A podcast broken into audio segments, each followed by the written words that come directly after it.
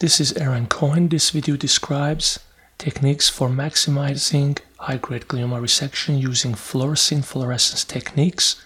This is a case of a 66-year-old male who presented with a right occipital high-grade glioma extending into the ventricle. He subsequently underwent a right posterior temporoparietal craniotomy under fluorescence module or yellow 560 you can see that dura is enhancing.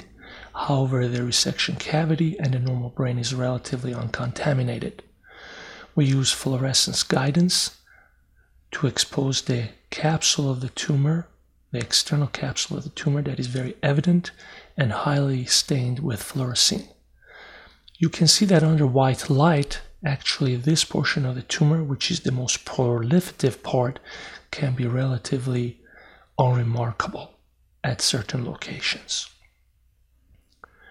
Here you can see relatively no clear demarcation. However, under fluorescence, you can see the tumor that is enhancing versus the normal white matter tract that is relatively pink and normal.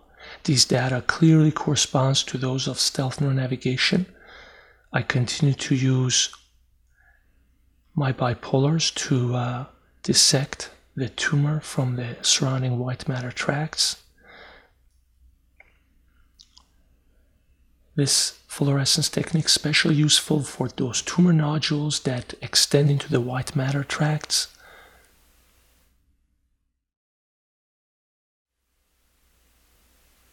Here you can see those nodules that extend toward the ventricle can be easily followed using the fluorescence data here reaching the ventricle and the choroid plexus and you can see how the tumor is extending into the ventricle as confirmed by stealth neuronavigation data.